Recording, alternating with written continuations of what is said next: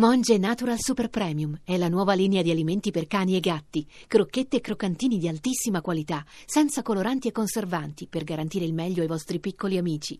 Monge Natural lo trovi nei migliori pet shop e negozi specializzati. Marco Gai, presidente dei Giovani Industriali, che da domani a domenica hanno il tradizionale convegno a Santa Margherita Ligure. Presidente, buonasera. Buonasera a lei. Ascolti con noi e con i nostri ascoltatori i titoli del telegiornale di Al Jazeera e poi riprenderemo con lei e con gli ascoltatori a parlare di lavoro. 335-699-2949 per intervenire. This is Al Jazeera.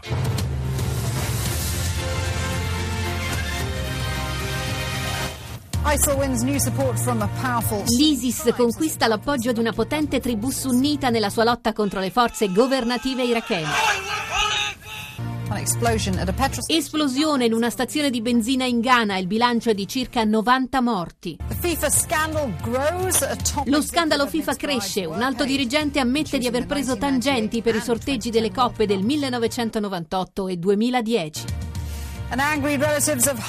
La rabbia di centinaia di passeggeri della nave affondata in Cina chiedono più informazioni.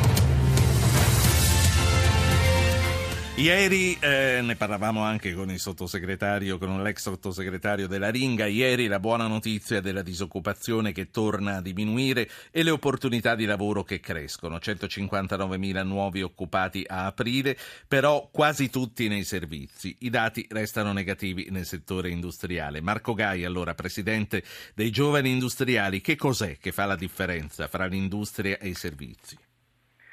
Sicuramente c'è un primo tema che credo che sia importante, il fatto che forse l'industria più dei servizi oggi debba riassorbire anche la cassa integrazione che, dati gli anni di crisi, sono stati utilizzati, e poi gli investimenti che vengono fatti nell'industria sicuramente sono molto più intensi di quelli dei servizi, però il fatto positivo degli investimenti in servizi, quindi crescita occupazionale nel mondo dei servizi, significa che c'è un'industria che questi servizi li inizia di nuovo a richiedere e quindi c'è un volano che tutti quanti auspichiamo che inizi a rigirare, e i segnali, seppur timidamente, ci stanno indirizzando in questa strada.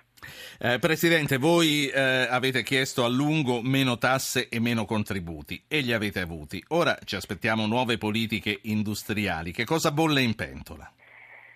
Sicuramente il tema politica industriale e industriali a noi è molto chiaro ed è molto caro, perché se non c'è strategia chi fa impresa non può avere quella lungimiranza negli investimenti.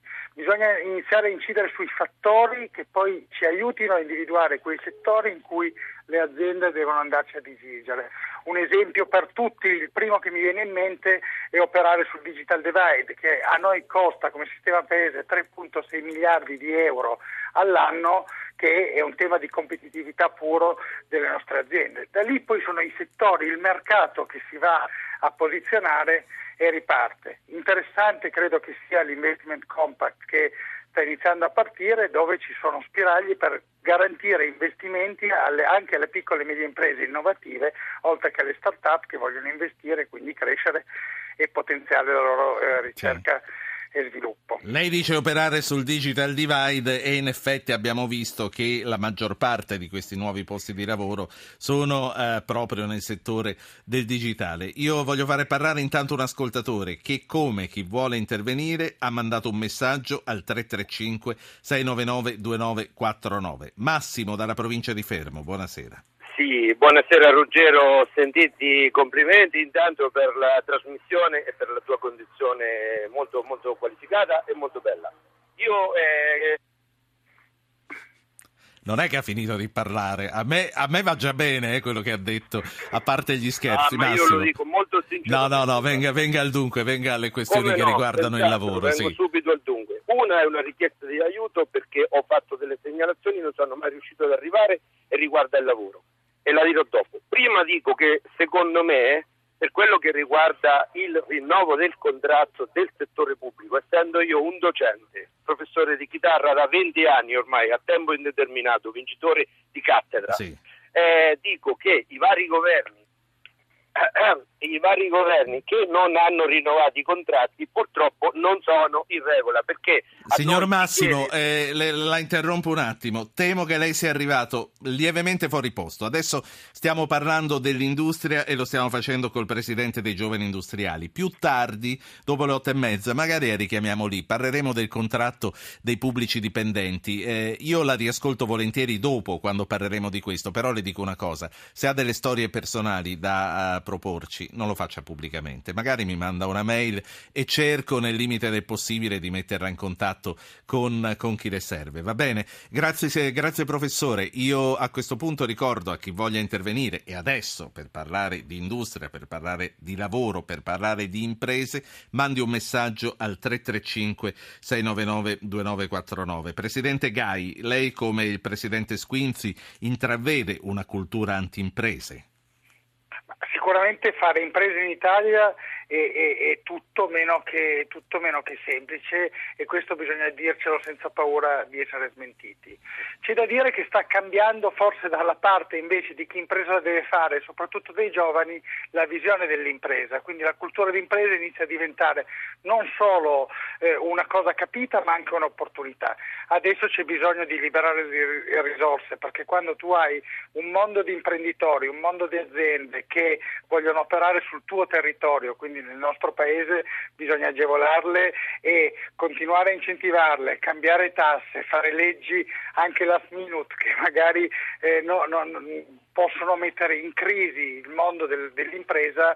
Bisogna rifletterci molto bene, perché dopo tanti anni di crisi, e crisi forte come c'è stata, il fatto di non avere un ecosistema favorevole attorno a chi fa impresa non deve minare la fiducia che in questo momento chi la fa oggi ha. Senta, c'è una legge che non è ancora legge dello Stato, che ieri è stata approvata alla Camera ma all'unanimità, una cosa che succede molto raramente, proposta dal Movimento 5 Stelle, ed è la legge sulla class action. Anche questa va in direzione di una cultura anti-imprese, secondo lei? A voi vi mette un po' in difficoltà? Ma io credo purtroppo di sì, perché è sacrosanto tutelare i consumatori e quindi dare ai consumatori le possibilità di agire. Dopodiché non si può esporre l'impresa a un ventaglio infinito a piacere di opportunità di ricevere delle cause, quando poi non ci sono delle regole o un metodo chiaro che porti a identificare i problemi, perché sennò scoraggia il fare impresa. Tanto bene si è fatto e si sta facendo col Jobs Act, quanto questo tipo di norma, se andrà avanti, cosa che chiaramente auspichiamo che non sia così, fa esattamente l'effetto contrario e il volano contrario. Sì, Presidente, lei ora è a Santa Margherita Ligure, dove domani comincerà il tradizionale convegno dei giovani industriali. Sì. Ci saranno i rappresentanti dei partiti, di maggioranza e di opposizione. Ormai anche i leader sono tutti giovani come lo siete voi. Quali sono le opportunità offerte anche dal rinnovamento generazionale? Voglio dire, che cosa vi aspettate dalla politica di oggi e che cosa deve avere un'impresa per poter lavorare e per poter competere? Noi ci aspettiamo un confronto chiaro, ricco, ma determinato all'obiettivo comune, cioè quella la nascita, la crescita e lo sviluppo dell'impresa in un ecosistema paese che sia non solo recettivo per l'impresa, ma anche stabile per i cittadini e gli imprenditori che ci lavorano.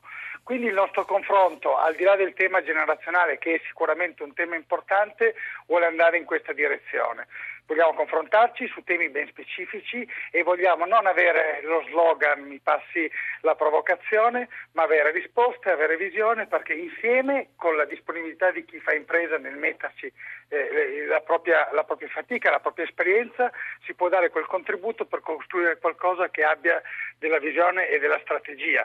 Sicuramente partiamo da cose che purtroppo sono sempre state dette ma che non sono mai passate di attualità, come il fisco, la burocrazia, la semplificazione, la tutela degli investimenti, il favorire gli investimenti, le infrastrutture, quindi sono nodi sempre centrali.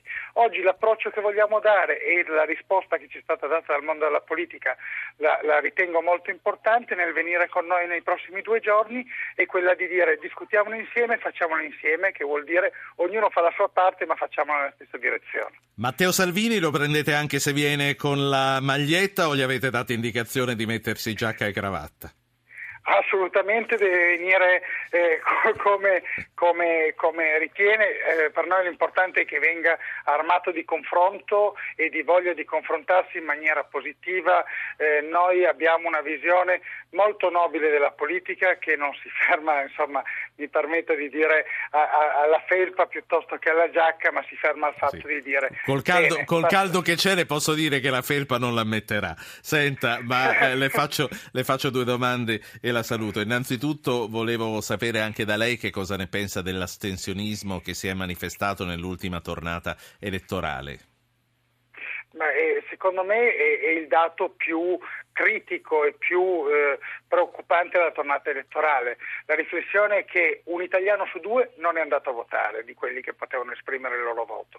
C'è tanto lavoro da fare, c'è un capitale sociale, un capitale civico da continuare a ricostruire. Credo che l'inizio forse è in corso, ma io sarei molto più preoccupato di questo, perché chi mi deve votare nel caso di specie deve avere la voglia di venire a esprimere il proprio consenso, e la politica deve cercare di trovare gli argomenti, e quindi al di là degli slogan, per raccordare quello che è il cittadino e noi cittadini. Sì. C'è Gioacchino, un ultimo ascoltatore, poi ci salutiamo. Chiama dalla provincia di Agrigento. Gioacchino, buonasera.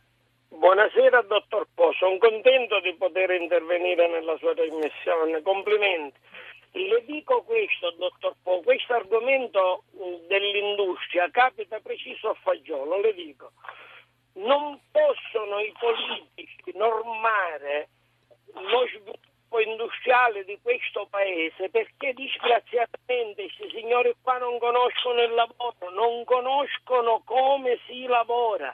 Tutto qui, la cosa più semplice del mondo, quindi tutte le volte che verranno nei convegni, nelle riunioni, diranno sempre: noi siamo a disposizione, diteci. Senta, lei mi ha fatto i complimenti, ma io le devo dire che non sono mica d'accordo con le cose che sta dicendo lei. Il politico deve fare il politico, e molta politica viene anche dal mondo dell'impresa e viene dal mondo del lavoro. Gioacchino, la saluto. L'ultima domanda che faccio al presidente dei giovani industriali, Marco Gai, le politiche contro la delocalizzazione. Lei sa che noi siamo molto preoccupati dalla deriva di andare all'estero a far lavorare gli altri.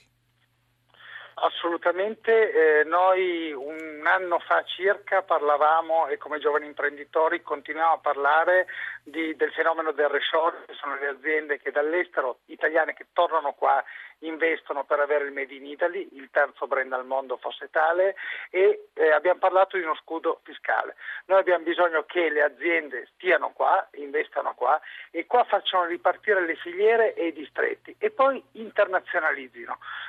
Quando dicevamo prima, le politiche contro la delocalizzazione sono politiche fondamentali, perché un'azienda che delocalizza al 90% dei casi ne è costretta per non finire la sua esistenza come impresa, e quindi lo sforzo di una vita di lavoro di molti imprenditori. Presidente, bilancio delle start-up, a che punto siamo?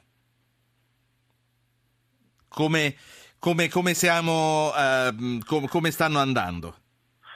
Siamo a un buon punto, le start-up continuano a nascere, inizia a esserci un ecosistema di cui anche noi come giovani imprenditori facciamo parte, che le favorisce, le affianca, le aiuta. Il capitale di rischio inizia a muoversi anche in Italia, e probabilmente adesso la fase 2 sarà far sì che queste start-up, che purtroppo, come è normale in molti casi, hanno una mortalità alta, abbiano invece una vita più lunga, per poi iniziare a crescere e diventare le imprese che la saluto, perché se non la saluto ci abbandona il suo telefono. A questo punto io le auguro una buona serata, ma soprattutto vi auguro una buona 3 giorni lì a Santa Margherita Ligure. Marco Gai, presidente dei Giovani Industriali, grazie. E buon lavoro.